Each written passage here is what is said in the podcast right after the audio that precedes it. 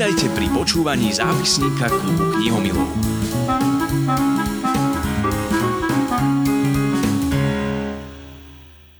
O dnešné zápisky do klubu knihomilov sa postará Richard Pupala, scenárista, dramaturg a spisovateľ, ktorému na konto pribudla v poradí už tretia zbierka poviedok. Prvé dve, Návštevy a Čierny zošit, boli nominované na cenu Anasoft Litera. No a my sa teraz porozprávame o tej najnovšej z vydavateľstva Lindeny Ženy aj muži, zvieratá. Rišo, dobrý deň, prajem. Dobrý deň všetkým. A dúfam, že som dobre predstavila, respektíve v správnom poradí. Ako to máte teraz? Najskôr scenárista a potom spisovateľ? Ja v tom nejako nerobím rozdiel. Keď sa povie skôr to, tak je mi to jedno. A cítite... Môže byť aj scenárista, spisovateľ, akokoľvek, v akomkoľvek poradí. A cítite sa dobre v koži spisovateľa, áno? Áno, v podstate už si začínam zvykať, že že už sa môžem titulovať aj spisovateľ, keď už mám tretiu knižku. A začneme tak bez obalu práve s obalkou vašej knihy. Veľmi zaujímavá. Mne keď prišiel balík s knihami, tak som ho rozbalila a hneď na úvod som sa nahnevala, vravím si toto už čo je, že mi niekto prepáli knihu v balíku. Potom som sa začítala, prišla som na to, že v celej vašej knihe sa fajčí a teda došlo mi, že asi každý sme dostali prepálenú obálku a aj vy asi takú doma máte. Áno, všetci majú rovnakú obálku. Ako vznikla? Každá je prepálená. To tak vzniklo spoločne. Mali sme takú online poradu, pretože grafík e, vydavateľstva žije a pracuje v Košiciach a na tej porade v zasadačke sedeli nejakí ľudia aj z vydavateľstva, tak sme rozmýšľali, že ako by to mohlo, mohlo vyzerať, aké písmo zvolíme, aké farby a Rozmýšľali sme aj o nejakej ilustrácii, ale mne sa tá ilustrácia nejako nezdala. A potom ako grafický prvok vlastne vznikol to, že také kvázi niečo s cigaretou, možno niečo prepálené. A Mario Geschwantner, vlastne človek z vydavateľstva, dostal taký nápad, že tá obálka samotná by mohla byť perforovaná akože nápad to bol fajn, ale nevedeli sme si to predstaviť, ako, ako to bude vyzerať, keď to, keď to bude zrealizované a ono to vyšlo a naozaj to vyzerá, ako keby to bolo prepálené. Takže vďaka ľuďom z vydavateľstva a vďaka veľmi šikovnému grafikovi to dopadlo nad moje očakávanie. Musím povedať, že ste naozaj veľmi dobrý pozorovateľ a keď som čítala vaše poviedky, tak uh, som si vás predstavovala, aké príbehy uh, sa vám častokrát v hlave stretávajú a tak si aj predstavujem Ríša Pupalu ako človeka, ktorý sedí možno kde si na lavičke a rád sleduje, pozoruje ľudí, či sa usmievajú alebo mračia, takže rád pozorujete ľudí. Áno, ono to tak trošku vyzerá, že, by som, že som ako taký nejaký šmírak, čo sedí na lavičke a nejako tak sledujem ľudí, ale to je o tom, že rád som v spoločnosti a naozaj ľudia ma zaujímajú skrátka. To je objekt môjho najväčšieho záujmu ako literáta. Ako pozorovateľ myslím, že vidíte a počujete aj to, čo možno mnohí nechceme vidieť a nechceme počuť. V tomto smere viac počúvate a sledujete radšej neznámych ľudí, alebo sú to skôr ľudia, ktorých vy osobne poznáte? To je rôzne, no niekedy je zaujímavé pozorovať úplne neznámych ľudí, ale tam potom hrozí to, že nie celkom rozumiete kontextu. Vidíte nejakú situáciu, dajme tomu nejakú hádku, alebo útržok hádky, niekedy stačí aj to, ale nechápete celkom ten kontext toho a môžete si od, z toho odniesť nejaký, nejaký zážitok, nejaký dojem, ale nikdy nebude 100%. Ale keď sledujete napríklad hádku ľudí, ktorých dobre poznáte, dajme tomu kamarátov alebo aj niekoho z rodiny, tak e, za nimi už, už je viacej toho, čo viete a viete si to lepšie dotvoriť. Je to rôzne.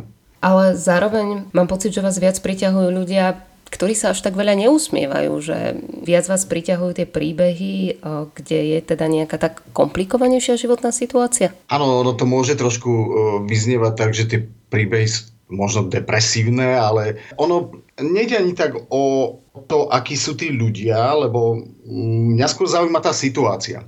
A tá situácia e, nemusí byť práve šťastná. Ja som v jednom rozhovore hovoril, že ja píšem krátke poviedky a v podstate zachytávam, alebo rád tak píšem, že zachytávam e, postavu v istej situácii. Tá situácia nikdy nie je veľmi dlhá a na, na konci tej, toho môjho príbehu alebo tej situácie je tá postava trošku iná ako na začiatku. Niečo sa stalo v jej živote. Ale ako hovorím, nie je to veľmi nikdy rozsiahly text, takže k tomu ako keby nemám ešte viacej čo dodávať a minule mi napadla taká myšlienka, že v podstate tie moje príbehy sa skončia, keby som písal trošku dlhšiu poviedku, tak e, tá situácia možno prejde do niečoho milšieho, lepšieho ale ako hovorím, ja nepíšem dlhé poviedky, to sú naozaj veľmi situačné záležitosti a vnímam silne také situácie, ktoré naozaj niečo, niečo znamenajú v živote, nejakým spôsobom zasiahnu. A ja si myslím, že to má každý z nás, že áno, veď máme, zažívame aj príjemné situácie, milé, ale tie, ktoré nás menia, alebo tie, čo, čo niečo znamenajú v našich životoch, sú práve tie také silnejšie, možno také negatívne, možno otrasy to sú tie situácie, ktoré ma zaujímajú. Tak možno preto niektoré z tých mojich poviedok, alebo možno aj väčšina pôsobí trošku tak ťažšie, alebo možno trošku depresívne, ale to je práve kvôli tomu, to mne ide o tie postavy, o ich ako keby svet, ale o tú situáciu. Ale nemôžem povedať, že sú to ako na mňa nepôsobili nejako no, že by išlo o nejaké hraničné e, ľudské tragédie, že by to boli situácie, ktoré by boli veľmi ťažké, morbidné alebo akýmkoľvek iným prívlastkom by som ich označila. Sú to dokonca, pre mňa to boli príbehy ľudí, ktorých, e, hovorím, keby sme chceli, tak si myslím, že každý nájdeme takého človeka vo svojom okolí. Čítala som od viacerých recenzentov, že tie vaše poviedky dostávajú častokrát prívlastok aj sociálne. S tým ste v pohode? Ako keď sa vás niekto pýta, že aké poviedky píšete, tak akým dáte prívlastok? Ja ten prívlastok nemám rád. E, ja sa s ním stretávam vlastne odtedy, ako, ako mi vyšla úplne tá prvá, prvá knižka návštevy. Akože dá sa s tým súhlasiť, e, áno, istým spôsobom sú sociálne, pretože to ani neznamená, že by to bolo o nejakých sockách tie príbehy, ale proste socios, to je človek a je to vlastne, to sú to poviedky o ľuďoch, o ich vzťahoch ale mne ten prívlastok príde trošku taký, taký lenivý. V podstate tým sa ako keby vyrieši všetko a ide sa ďalej. No, áno, sú, ale, ale sú aj o niečom inom tie poviedky. Takže nie som šťastný, keď, keď sa s tým znovu stretnem, lebo mi príde, že tí, ktorí sa okolo toho dlho motajú, okolo toho slova, tak si nedajú veľkú námahu dve poviedky, ktoré mne tak utkveli v hlave. A neviem povedať prečo, lebo je tam naozaj, nevidím žiadnu svoju osobnú paralelu alebo asociáciu, sú poviedky Mama na kolotoči a omietka. A keby som to chcela tak úplne zjednodušene a plítko povedať, tak jedna je o dospievajúcom dievčati, ktoré musí riešiť a zvládať svoju mamu, ktorá naopak nezvláda alkohol. Omietka je veľmi špecifická, poviedka o žene, ktorej evidentne niekto niečo chýba a obrazne povedané zahriezne sa aj do niečoho, do čoho možno my bežne nie. Máte to aj vy tak pri tej svojej knihe, že sú príbehy, ktoré máte jednoducho v hlave a keď vám niekto povie, že Ríšo napísal si novú knihu, tak vám napadne konkrétna poviedka? To nie, ja na tých poviedkach robím príliš dlho na to, aby som nejako okolo jednej sa nejako motal. Skrátka, je tam 13 poviedok, niektoré, pri niektorých mám pocit, že sa mi podarili lepšie, pri niektorých by som mohol ešte teoreticky trošku na nich pracovať, ale neviem to takto povedať. A ak sa pýtate, či mám nejak, niektorú radšej ako, ako iné, tak možno aj áno, ale skôr z takých špecifických vecí. Uh, ja mám rád aj tú poviedku Mama na kolotoči. Uh, tam, tam som sa, to je o tej alkoholickej matke a tam som sa vyhrával s tou auto, atmosférou toho leta, to, to ma naozaj tak bavilo. Ale moja najobľúbenejšia povedka je Sonia a deti. To som sa, tak som sa chcel spýtať, keby bola tá možnosť tých čítačiek, ktorú by ste prečítali. No tuto by som, tu, tu Sonia a deti by som nečítal, lebo ona je dosť komplikovaná a v podstate je taká dlhšia, takže neviem, či by som ju stihol prečítať celú. Určite by som vybral nejakú kratšiu, ja teraz najradšej čítam vlastne tú poslednú, a tá je taká kratučká a mne sa páči, lebo je tak e, jednoducho napísaná, alebo, alebo tie slova sa mi tam celkom dobre skladali a to je tá poviedka Súkromná hodina matematiky o takom tínedžerskom chlapcovi a vzťahu k jeho mame a k otcovi. Takže tu ja čítam na čítačkách, ale vyslovene kvôli tomu, že je krátka. Poviedky píšete tak, že ja ich plítko a jednou vetou som opísala tak o dospievajúcom dievčati, ktoré musí riešiť svoju mamu alkoholičku, ale Napriek tomu veľmi som sa usmiala, keď som tam počula tu, teda vidíte, ja som ju tam aj počula, tu Samantha Fox. a potom si hovorím, že to máme všetci, že niekto nám pripomenie nejakú pesničku, niekde ju počujeme a potom sa nám melie v hlave a už ju strašne chceme dostať z hlavy a nejde to, tak vy ste sa mi postarali o to, že teraz tá kolotočárska pesnička a Samantha Fox sa mi budú omýlať v hlave, ktorú tam spomínate. Takúto skladbu máte? Je to práve Samantha? No, ja som rozmýšľal o tej poviedke a neviem, čo bolo skôr, či tá situácia, alebo tá pesnička, ale ja si vyslovene pamätám, mne sa preto dobre písala tá poviedka, lebo si presne pamätám ten rok 86, leto, mal som ísť do gymnázia ako hrdinka v tej knihe a presne si to leto pamätám. Tiež sme mali kolotoče a hrala tam tá Samantha Foxová. Tam som ju počul prvýkrát a ja nehovorím, že tam sa mi nejako zahryzla ako červík do tej hlavy, ale veď to je pesnička, ktorá sa hrá stále, proste občas vás naozaj niekde prepadne tá pesnička. Ale keď som si to leto snažil vybaviť, kvôli tomu, aby som do toho leta mohol posadiť tú svoju hrdinku, tak táto pesnička mi tam vyskočila a splnila svoj účel, lebo je to presne ten červík, ktorý sa vám vie zahryznúť do tej, do tej hlavy a ide s vami a ide, ide. A so mnou tá pesnička, nehovorím, že to je pesnička môjho života, ale keď si tak predstavím, že naozaj ona, to je pesnička z roku 86, tak už uplynul teda pekných pár rokov a je tu stále, občas niekde vyskočí v supermarkete a je tu, no skrátka, môžem si tohleto pripomenúť znovu. Mm. Už ste to z časti povedali, ako vznikajú vaše poviedky. Pri každej jednej premýšľam, že či tam bolo najskôr to posolstvo, ktoré ňou chcete povedať, alebo tam bola tá daná situácia, napríklad aj pri tom starnúcom dramaturgovi Romanovi a poviedke Repríza, je najskôr človek alebo ten jeho príbeh? To ja takto veľmi neviem povedať jednoznačne.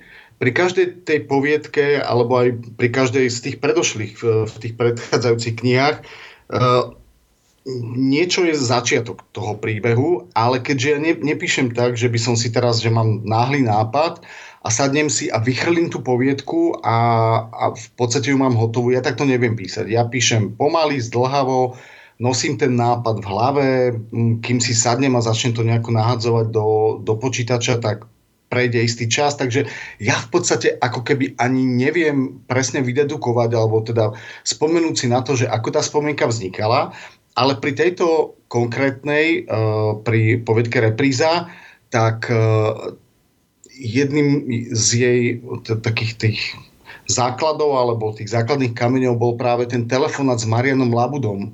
Ja som ho zažil, to je môj telefonát s tým Marianom Labudom, čo som dal potom tomu hrdinovi a presne si pamätám, ako prebiehal ten telefonát, e, čo sa tam udialo a čo to pre mňa znamenalo. Takže toto je konkrétna moja teda, zrniečko, ktoré som vložil potom do toho príbehu a už som to namotal ďalej. Potom ten dej, ale, ale že čo bolo nejako, že potom, to netuším takto povedať. Neviem, neviem to už, neviem to už zrekonštruovať ten, ten proces.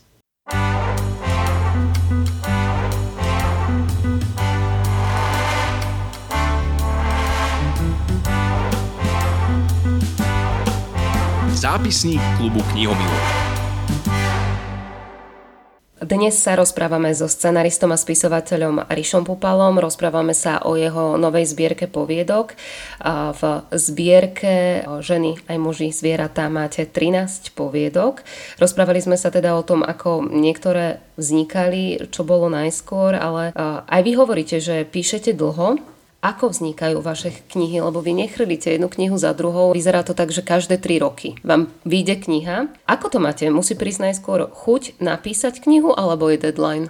Nemám žiaden deadline. Um, to je naozaj tak, že dávam postupne tie príbehy dohromady a niekedy už mám taký pocit, že už by mohli vytvoriť ako keby zbierku sú v rôznej fáze rozpracovania, niektoré sú len ako keby námety, niektoré sú viac rozpracované, ja sa potom vraciam k tým rozpracovaným, prepisujem to veľa, ale už približne viem, že, že čo tam asi chcem mať, no a potom to napíšem a potom to pošlem vydavateľovi, je to jednoduché. Ale nikto ma nenaháňa, nikto, nemám žiaden grant, ktorý by ma nejako, nejakým spôsobom ako keby tlačil mám strach z grantov, lebo, lebo to je naozaj záväzok a, a potom sledovať tie termíny a keby sa mi nedarilo, tak by som bol naozaj v zlej situácii. Ten, ten tlak nemám rád. Takže nemám nad sebou žiaden bič a skrátka, keď mám pocit, že toto by už mohlo byť ono, tak potom to napíšem a, a posuniem do vydavateľstva. Keď ste e, túto svoju poslednú knihu uvádzali do života, tak ma prekvapilo vaše konštatovanie, keď ste povedali, že vy ste poviedkár a vlastne ste nemali ani nemáte ambíciu pustiť sa do románu. Stále to platí? To platí absolútne a čím som starší, tak tým to je úplne jasnejšie. Ja nemám na to, aby som napísal dlhší text, ja sa naozaj akože trápim aj s tými krátkými a možno aj zanlivo jednoduchými. Nie, nie. Román, ja rád čítam romány, rád čítam aj hrubé, poprepletané diela nerobí mi problém ani komplikovaná, náročnejšia literatúra, ale, ale viem, že toho by som nebol schopný. Nie, nie, nie, to nie je moja šalka. Uh-huh. A keď spomínate, že čítate rada aj romány, máte aj ob- obľúbeného poviedkara? Že aj tento žáner tak vyslovene vyhľadávate? Alebo keď už čítate, tak sa radšej pustíte do niečoho dlhšieho? Aj z časového dôvodu v poslednom čase naozaj vyslovene idem po poviedkach a mám obľúbených poviedkarov. Mám rád Carvera mám rád, mám rád Flannery O'Connor, mám rád Hemingwaya, Čechova. Tých poviedkarov je veľa a, rád aj nových objavujem, ale, ale pri tých starších zostávam a pre mňa znamenajú takú istotu. A funguje aj to, že sa vraciam k niektorým poviedkam, ktoré mám rád a niekedy vyslovene, keď potrebujem ako keby si byť istejší v tom, čo ja píšem, tak niekedy sa vrátim k poviedke, ktorá mi je niečím príbuzná, alebo, alebo je pre mňa ako keby taká zásobáren energie na to, aby som sa nejako tak schopila a pokračoval v práci. Takže áno, vyhľadávam stále poviedky a, a mám svojich obľúbených. Keby sme sa vrátili možno niekde na začiatok, a úplne mi vypadlo, ale teda prvá zbierka bola v roku 2014, ale myslím, že po roka ste vyhrali v 2007. Neviem, či sú toto práve začiatky vášho písania, ale pamätáte si vy nejako presne, kedy ste dostali chud na písanie? presne si to úplne pamätám, to bolo v 5. triede a ja som v tej 5. triede čítal prvú tú takú Hitchcockovskú zbierku poviedok. To z reklamných dôvodov niesli, niesli meno Alfreda Hitchcocka. Neviem, či to boli Alfred Hitchcock ponúka príjemné zimomriavky, alebo Alfred Hitchcock ponúka príbehy na dobrú noc, to už si presne nepamätám, ale um, to boli pomerne také, také hrubé knihy s množstvom poviedok, až možno 40 poviedok od rôznych autorov hororového žánru a som to čítal a bol som unesený. Bolo to ešte také v podstate ako keby zakázané, lebo vtedy fungovalo, že deti by nemali ešte čítať takúto literatúru. Ale, ale ja som bol unesený a vtedy mi prvýkrát tak napadlo, že bolo by to super, keby, kebyže by som napísal takýto príbeh. Ale ja som čítal už dávno, ja som čítateľ od malička, mám knihy rád a toto bolo prvýkrát, čo som tak zacítil taký, taký pocit nutkavý a potom o pár rokov, to som bol v 8. triede, som napísal prvú poviedku, ešte rukou do zošita a bola to tiež strašidelná poviedka, takže a tu ma to držalo. Túžili ste potom mať, teda, ak vôbec vidíte, máte tie vaše vlastné knihy vo svojej vlastnej knižnici? Nie, nemám to. Nemám. Viem, že niekde mám tie knihy kvôli čítačke, ale nemám ich vyložené, napríklad to sú len také tri tenké knižky, ale viem, že dal som mojej manželke knihu, mojej cere knihu, tak keby som aj nevedel rýchlo nájsť, kde som si založil tie svoje kvôli čítačke, tak u nich by som to našiel. Aký je to pocit, keď vyjde kniha človeku, ktorý teda potom túži od 5. triedy na základnej škole? Je to super pocit. Ono sa to trošku to, to, toto už je tretia kniha, ten pocit je úžasný, ale pamätám si ten prvý, keď vyšli vlastne návštevy a som bol unesený. To bolo naozaj veľmi príjemné to vidieť, v, držať to v ruke a listovať si v tom a, a, a naozaj bol to veľmi príjemný pocit. Bol to pocit, že naozaj niečo ako keby sa uzavrelo, to také, tá taká snaha dlhoročná a konečne, konečne to má nejaké, prinieslo to nejaký plod. Takže áno, bol som niekoľko dní som bol v takej eufórii. Keď píšete, kde píšete? Potrebujete byť takže niekde zatvorený mimo civilizácie? Alebo poviedky vaše vznikajú tak, že prídete z práce a máte niečo odpozorované, čo by ste chceli dať na papier a viete to tak zo seba vychrliť? Uh, ja mám výhodu, že ja už dlho, v podstate vyše 10 rokov som na voľnej nohe, ako dramaturg a scenarista, takže mám ten čas si viem ja prispôsobiť. Ja sa vždycky snažím písať ráno alebo do poludnia, ale no, mám aj prácu samozrejme, takže musím sa tak deliť. Ako, vždycky je pre mňa fajn, keď, keď som niekde úplne sám. Vyslovene potrebujem v niektorých fázach, keď ja píšem poviedku, tak potrebujem niekoľko dní na ňu úplne, že nikto okolo mňa nie je. Vtedy idem na nejaké miesto, kde nikto okrem mňa nie je a kde som sám s tým textom.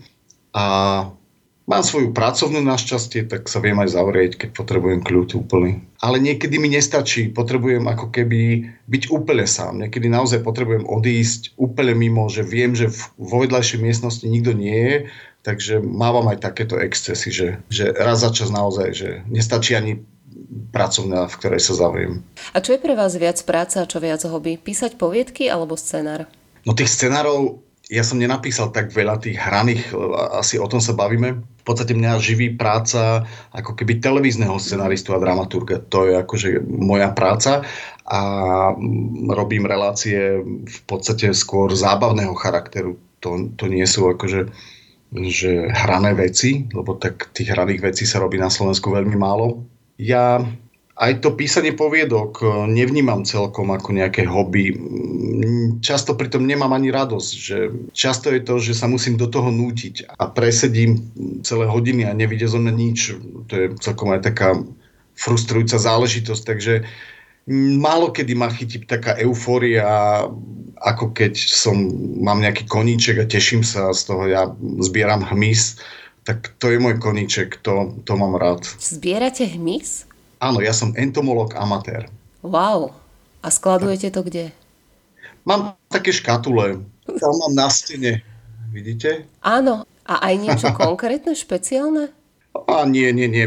To je Či sme opäť potom, že ste taký pozorovateľ prírody? Áno, to je, to je skôr. To, ten lov hmyzu alebo zbieranie hmyzu, to mám ešte zo základnej školy.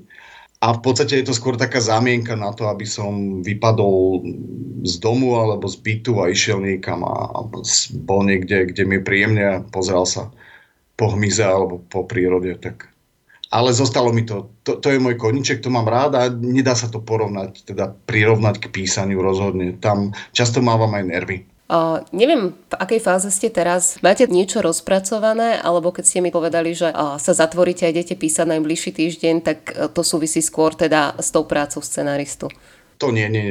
Tú prácu scenaristu na to nepotrebujem úplne takú čistú hlavu a niekam sa zatvoriť sám. To sa týka vyslovene poviedok. A pracujem, áno, chcel som sa aj zavrieť do domu e, svojich svokrovcov v Pukanci.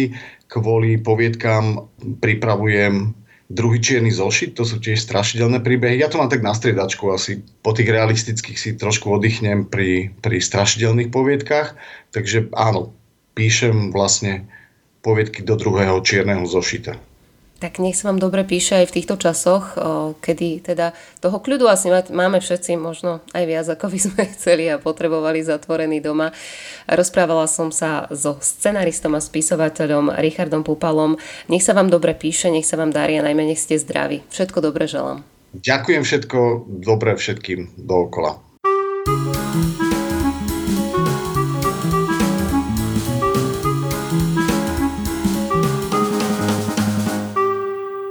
Počúvali ste zápisník klubu knihomilov.